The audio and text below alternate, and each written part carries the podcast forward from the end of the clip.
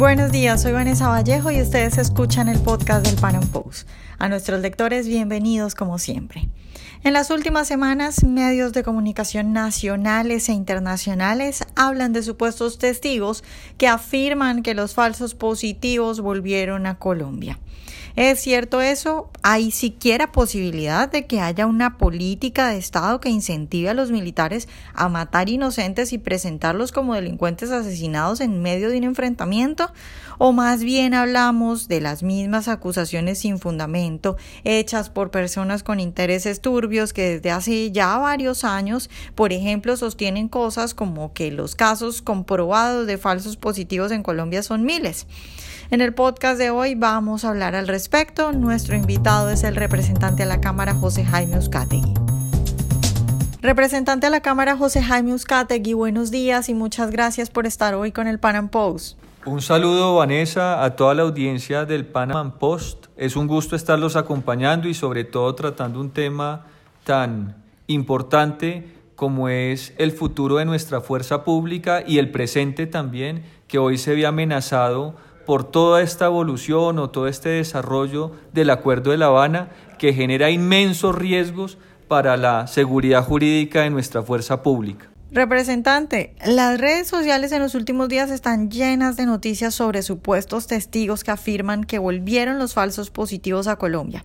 Empiezo preguntándole si cree usted que hay una campaña mediática contra las Fuerzas Armadas en Colombia o si cree que hay una posibilidad real de que hayan vuelto los falsos positivos a nuestro país. Lo que volvió fue la campaña de desprestigio que tuvimos que presenciar años atrás al decir que nuestros militares se inventaban bajas de combate para ganarse condecoraciones o para recibir todo tipo de beneficios, lo cual es completamente falso. Nuestra fuerza pública lleva décadas, son 200 años, este es el año del bicentenario, es decir, que tenemos un ejército bicentenario con 200 años de historia y que es, entre otras cosas, una de las instituciones más queridas por el pueblo colombiano. Todos los partidos políticos, y ahí me incluyo como político que soy, el Congreso, la misma rama judicial, ha venido perdiendo credibilidad, pero la fuerza pública jamás, porque ha sido de las entrañas de la sociedad civil y de los colombianos y ha sido una institución admirada y respetada y lo seguirá siendo. Eso no ha sido gratuito, es porque nuestros hombres militares y policías han consagrado su vida a garantizar la seguridad de todos los colombianos y por eso ese cariño y ese aprecio. Eso es lo que no aguantan algunos sectores políticos que a la hora de desestabilizar al Estado colombiano atacan sistemáticamente a la fuerza pública. Eso que vimos en las últimas semanas muy bien orquestado con mociones de censura en Colombia, con artículos en Estados Unidos en el New York Times, con un artículo en el país de España, pues es evidente que hay una campaña desplegada por actores con mucho poder y mucha influencia para desacreditar a nuestra fuerza pública. Eso no es cierto y así lo hemos sostenido aquí en el Congreso. Aquí en Colombia los homicidios y los asesinatos son una verdadera epidemia. Son más de dos mil personas que mueren todos los años víctimas de homicidios, pero no a manos de la fuerza pública. Aquí cogen dos o tres casos que se cuentan con los dedos de la mano para hacer este montaje, pero nadie explica y dice que verdaderamente los homicidios en Colombia son el resultado de estructuras criminales en los diferentes territorios del país que se alimentan del narcotráfico, que se alimentan de las economías ilegales, que se alimentan de la minería ilegal, que se alimentan del tráfico y la trata de personas, del reclutamiento de niños, y esas estructuras criminales son las que cometen el daño a la integridad y a la vida de los colombianos. Entonces sí estoy convencido que es una campaña de desprestigio, una campaña muy bien orquestada, que tuvo entre sus últimos objetivos la cabeza del señor comandante del Ejército Nacional, el general Nicasio Martínez, que ha tenido una hoja de vida intachable, así quedó demostrado en el Senado de la República,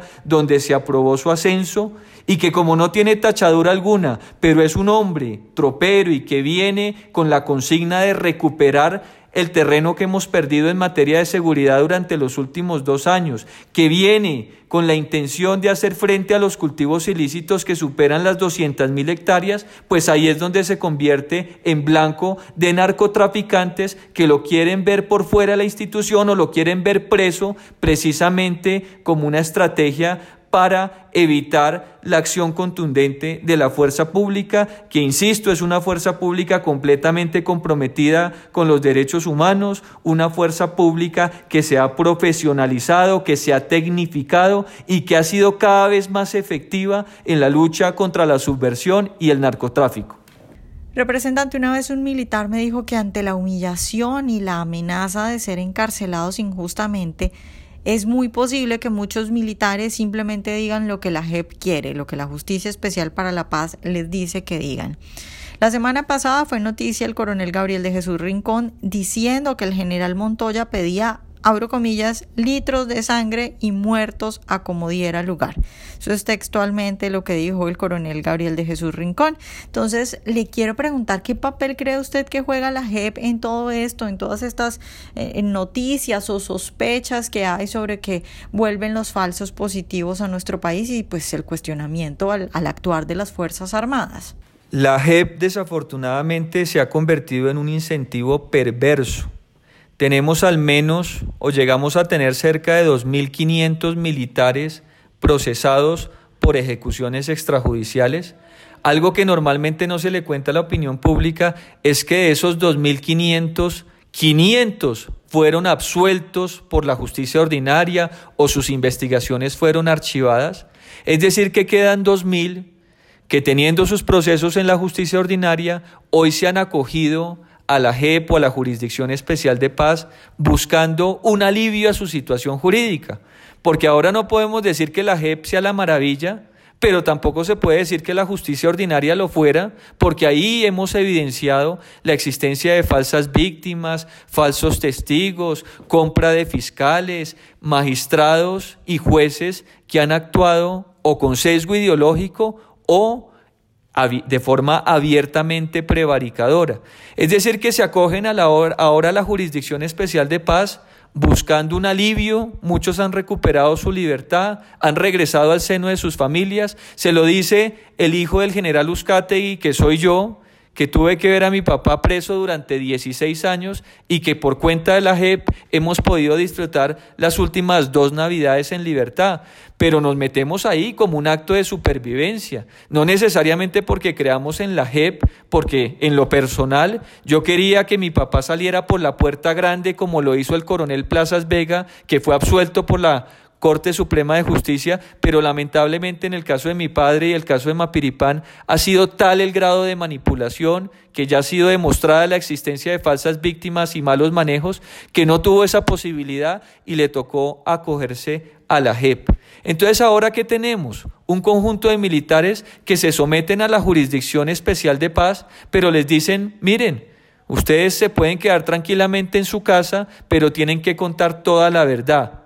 Y de pronto la JEP no está dispuesta a aceptar la verdad, que ellos estén conscientes que es la realidad, sino que les irán exigiendo información para que ellos reconozcan incluso hechos que probablemente no sucedieron a cambio de ese beneficio de no regresar a la cárcel. Efectivamente he escuchado no solamente el testimonio del coronel Rincón, sino de otros coroneles que han hecho señalamientos muy delicados contra el general Montoya,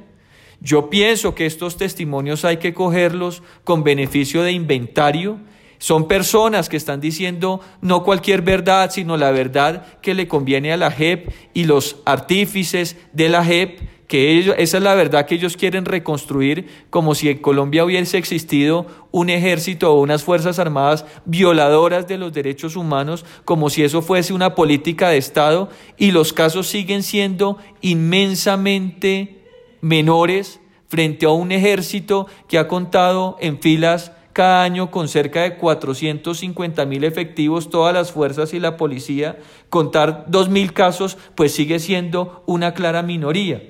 ¿Qué sucede entonces con estos testimonios? Que ojalá la Jurisdicción Especial de Paz haga un análisis riguroso, porque sería la palabra del coronel Rincón versus la palabra del general Montoya, que también merece toda la credibilidad y la presunción de inocencia que ampara a cualquier militar y a cualquier ciudadano. Entonces yo sí aspiro que la Jurisdicción Especial de Paz sea rigurosa, cuidadosa, imparcial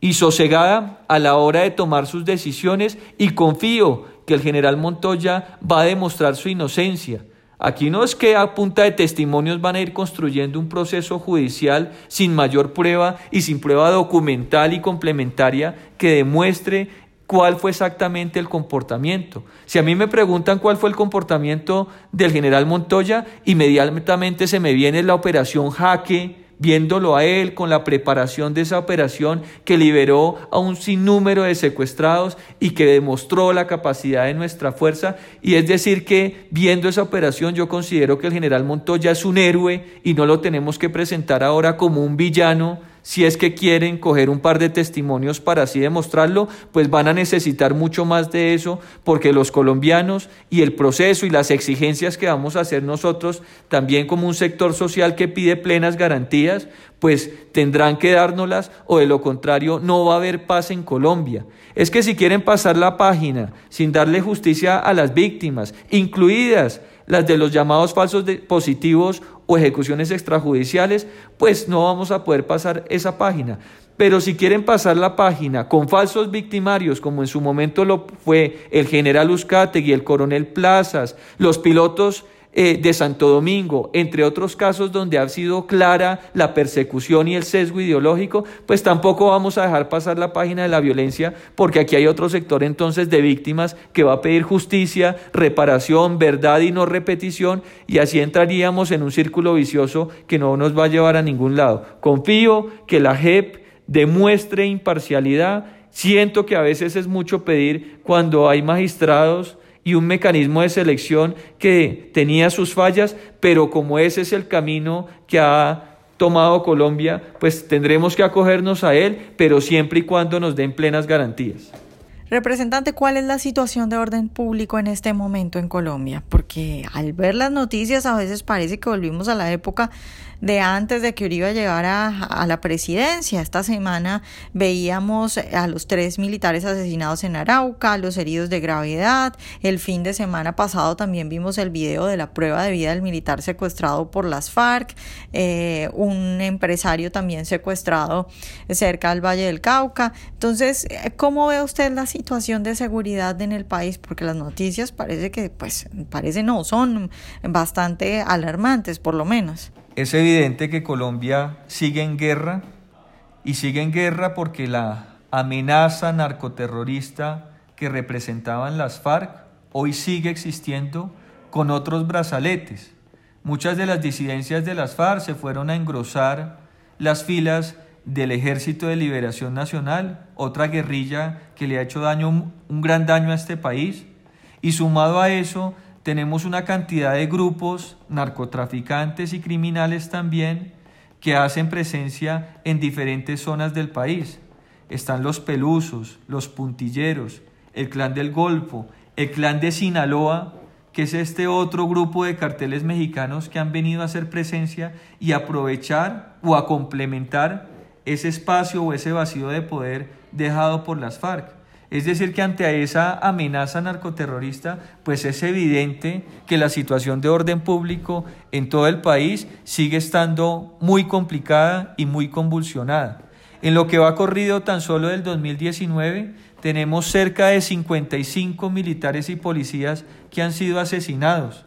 Y yo traigo a colación una y otra vez esa cifra aquí en el Congreso de la República porque son 55 familias que están de luto y que el país las llora también y que sus hijos los extrañan y que sus madres sufren su ausencia porque eso demuestra que aquí nuestras Fuerzas Armadas no están peleando contra un enemigo inventado, está peleando contra un enemigo que pone minas, que pone carros bombas como sucedió en la escuela de cadetes de la Policía Nacional. Eso demuestra que tenemos un enemigo muy grande y que no nos van a dar tranquilidad ni tregua mientras que el Estado no recupere su ofensiva militar y policial para hacer control y frente a esa amenaza.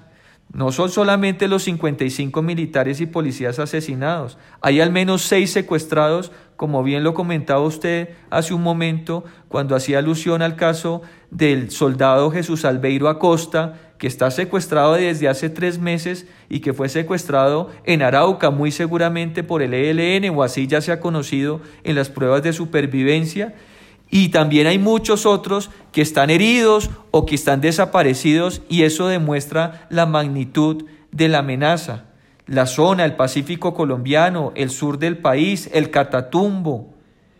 y otras ciudades principales, intermedias o alejadas del país siguen azotadas. Este gobierno, el gobierno del presidente Iván Duque, está haciendo un esfuerzo enorme por recuperar o por controlar ese crecimiento desbocado de los cultivos ilícitos, se viene haciendo un esfuerzo que ha logrado erradicar unas 60 mil hectáreas, pero todavía cuando tuvimos una herencia nefasta del gobierno anterior, del gobierno del presidente Santos, que nos heredó más de 200 mil hectáreas de coca, pues evidentemente los avances siguen siendo insuficientes para controlar esa gran amenaza, que es el motor, es que es un negocio supremamente lucrativo que alimenta la guerra esos recursos se destinarán para comprar armas, artefactos explosivos y también parte de la estrategia político-social, si así se quiere llamar, que también termina siendo igual de contraproducente para los propósitos de seguridad y defensa del Estado colombiano. Así que seguimos a la espera de fortalecer nuestra fuerza pública, de que el presupuesto en defensa y seguridad como dicen algunos que ahora supuestamente en nombre del posconflicto se puede reducir, eso no es cierto. Por el contrario, se tiene que robustecer nuestra fuerza pública con las amenazas internas y externas, porque es que no se nos olvide el vecino que tenemos, dictador y tirano, que le está dando refugio a buena parte de estos grupos armados ilegales, que tiene el mismo clan de los soles, que es el clan complementario a todos estos que actúan directamente en Colombia y que se alimentan del narcotráfico y de esa economía legal, mientras que los dos pueblos, el colombiano y el venezolano, sufre el atentado la amenaza, el atropello y la criminalidad de estos grupos. Así que las amenazas internas y externas para un país como Colombia son enormes y más en este contexto donde nos han llegado a confundir con unos pseudo acuerdos de paz que todavía nadie ve y nadie entiende, y mucho menos cuando hoy le dábamos posesión a uno de los mayores narcotraficantes, que es Jesús Santrich, que incluso después de firmado el acuerdo hay evidencias o indicios sólidos que demuestran que siguió con el negocio del narcotráfico y ahora lo premian con una curula en el Congreso de la República. Representante, ya para terminar, yo le quiero pedir que nos hable de su versión, de los datos que usted maneja sobre los falsos positivos que ocurrieron en Colombia. Porque la historia que nos cuenta la izquierda es que fueron miles de asesinados injustamente y que todo se trató de una política de Estado. Respecto a eso, ¿qué le quisiera decir usted al colombiano que no tiene mucha información sobre este tema de los falsos positivos y de lo que sucedió en algún momento en nuestro país? Insisto en que nuestra fuerza pública ha sido una fuerza pública cumplidora de su deber, que hay que reconocer en un momento dado que se han podido cometer errores o excesos en el marco de esta confrontación armada. Habrá que reconocer también que ha habido criminales que han,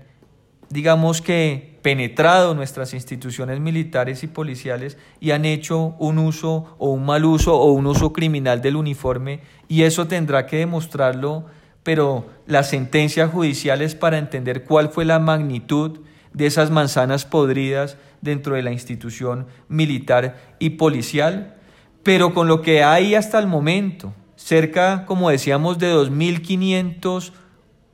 uniformados que han sido cuestionados por ese flagelo de los falsos positivos, pues sigue siendo una inmensa minoría frente a más de 400 mil hombres de nuestro ejército nacional, de las Fuerzas Armadas y de la policía que han cumplido con su deber y que han sido, que no han sido objeto de ningún cuestionamiento. Entonces, insistámosle a la opinión pública que esto no es una política de Estado, que jamás lo ha sido y que jamás lo será, porque nuestra fuerza pública es una fuerza pública que actúa con mística, con patriotismo. Yo ayer escuchaba, para ponerles un ejemplo, se paraba el representante de las FARC acá en el Congreso diciendo que el Estado colombiano no había sido capaz de garantizarle la seguridad a cerca de 100 excombatientes que han sido asesinados en los últimos dos años. Yo me preguntaba a ese mismo señor por qué no se para y le cuenta al país que es que los desmovilizados son más de 13 mil y que nuestra fuerza pública ha logrado garantizarle la seguridad a ese grueso y que si ha habido casos que se salen de, de cualquier posibilidad de control, porque son personas que, que actuaron durante mucho tiempo desde la ilegalidad y se puede también tratar de, de, de cobra de cuentas o de represalias una vez estas personas han pretendido salir o probablemente muchas de ellas que han permanecido atadas de alguna manera al narcotráfico, pues también pueden sufrir ese tipo de represalias. Que claro, que si hay casos como el de Dimar Torres, que se conoció hace poco, asesinado por un cabo del ejército, aparentemente porque ese cabo no ha sido condenado y él no se ha declarado culpable y habrá que escucharlo y vencerlo en juicio para demostrar su responsabilidad. Si hay casos como ese, entre otros, que estoy seguro que serán contados con los dedos de las manos, pues habrá que aclararlos y que el Estado reconozca su responsabilidad. Pero que por favor no se le diga a la opinión pública que la gente muere en Colombia en los retenes militares o en los retenes de la policía o en los puestos de control, trayendo a colación una serie de casos que hasta ahora están siendo investigados y que no son concluyentes frente a una responsabilidad de Estado. Siempre habrá manzanas podridas y esas manzanas tendrán que ser apartadas de las instituciones y de las fuerzas de seguridad, pero no se puede concluir con esto que ha sido una política de Estado y así lo vienen reconociendo buena parte de los organismos internacionales que han visto cuál ha sido la lucha frontal contra este flagelo. Ayer, para ponerles un ejemplo, porque hago parte del Centro Democrático y tengo que hablar desde una bancada como la que yo represento en el Congreso, hablando con el presidente Uribe, yo le preguntaba, presidente, cuando usted era gobernante, cuando usted estaba en la Casa de Nariño, ¿qué hicieron cuando se empezó a hablar de estos falsos positivos? Y me explicaba una a una las acciones las directrices que se sacaron, las directivas que se, que se exigían para que fuera el CTI quien llegara a hacer el levantamiento de los cadáveres y no lo hiciera por ningún motivo como ocurría décadas atrás las mismas Fuerzas Armadas. En ese momento se dieron de baja cerca de 27 altos oficiales que podían tener algún cuestionamiento y se hizo como una medida de transparencia. Se firmó un convenio que incluso yo he criticado porque fue una manera de acabar con la justicia penal militar, pero el gobierno del presidente Uribe en su afán de mostrar transparencia y resultados y acciones contundentes, firmó un convenio con la Fiscalía que casi que obligaba a que todos los casos fueran de conocimiento inmediato de la Fiscalía y no de la justicia penal militar para que no hubiera manto de duda que se iba a avanzar en las investigaciones con toda la contundencia y sin consideraciones de ningún tipo. Y ahora, cuando veo años más adelante que la política del gobierno que hoy representa Iván Duque es la misma, un acto de transparencia, que si hay una disposición que genera confusión o malas interpretaciones, la terminaron retirando. Yo no sé si esa era la mejor vía, pero aún así como acto de transparencia se hizo. Se, se, nombró una comisión de excelencia para que estudie las denuncias recientes y que a la ciudadanía no le quepa la menor duda que se está actuando con toda la rigurosidad y con todo el apego a la Constitución y la ley. Cuando el ministro de Defensa se para acá y ante los medios de comunicación y aquí en el Congreso a dar sus explicaciones, sus respuestas, darle información del caso, pues uno sabe que se está actuando con toda la legalidad y recordemos que nuestras operaciones militares siempre estarán cobijadas por esa presunción de legalidad y no, como quiere hacer la contraparte, de poner en duda las actuaciones y eso lleva a tener un ejército y una fuerza pública amordazada y temerosa y desmoralizada y eso no lo podemos permitir por ningún motivo. Es decir, que ya para ir concluyendo, porque he abusado demasiado del, del generoso tiempo de ustedes y de toda la audiencia del Panama Post, quiero dar ese parte de tranquilidad de que se está actuando con toda la rigurosidad y con todo el apego a la legalidad y que tenemos los mejores hombres y las mujeres y las mejores mujeres que integran nuestras Fuerzas Armadas y que esa es la prenda de garantía de que algún día sí conquistaremos la paz, pero siempre y cuando los criminales se acojan a la autoridad del Estado y estén dispuestos a jugar bajo nuestras condiciones, que son las condiciones de las personas de bien, que defendemos la vida, que defendemos la familia, que defendemos la iniciativa privada, que defendemos la posibilidad de tener un país con unas instituciones sólidas y fuertes y unas instituciones que garanticen el desarrollo, la armonía y los beneficios para todos los colombianos. Así que ese es el parte de tranquilidad que yo quisiera darles el día de hoy y espero que estas frases hayan sido pues algo ilustrativas de lo que está sucediendo en nuestro país y del deseo de seguir construyendo un mejor país, una mejor sociedad y una mejor institucionalidad. Un abrazo Vanessa, muchas gracias por el tiempo que me han dedicado el día de hoy. Siempre estaré abierto y dispuesto a estos valiosos espacios para seguir construyendo patria, porque ese es el lema que, que heredé de mi padre, un hombre que portó el uniforme durante más de 30 años y lo hizo siempre con las manos limpias y con la cabeza en alto,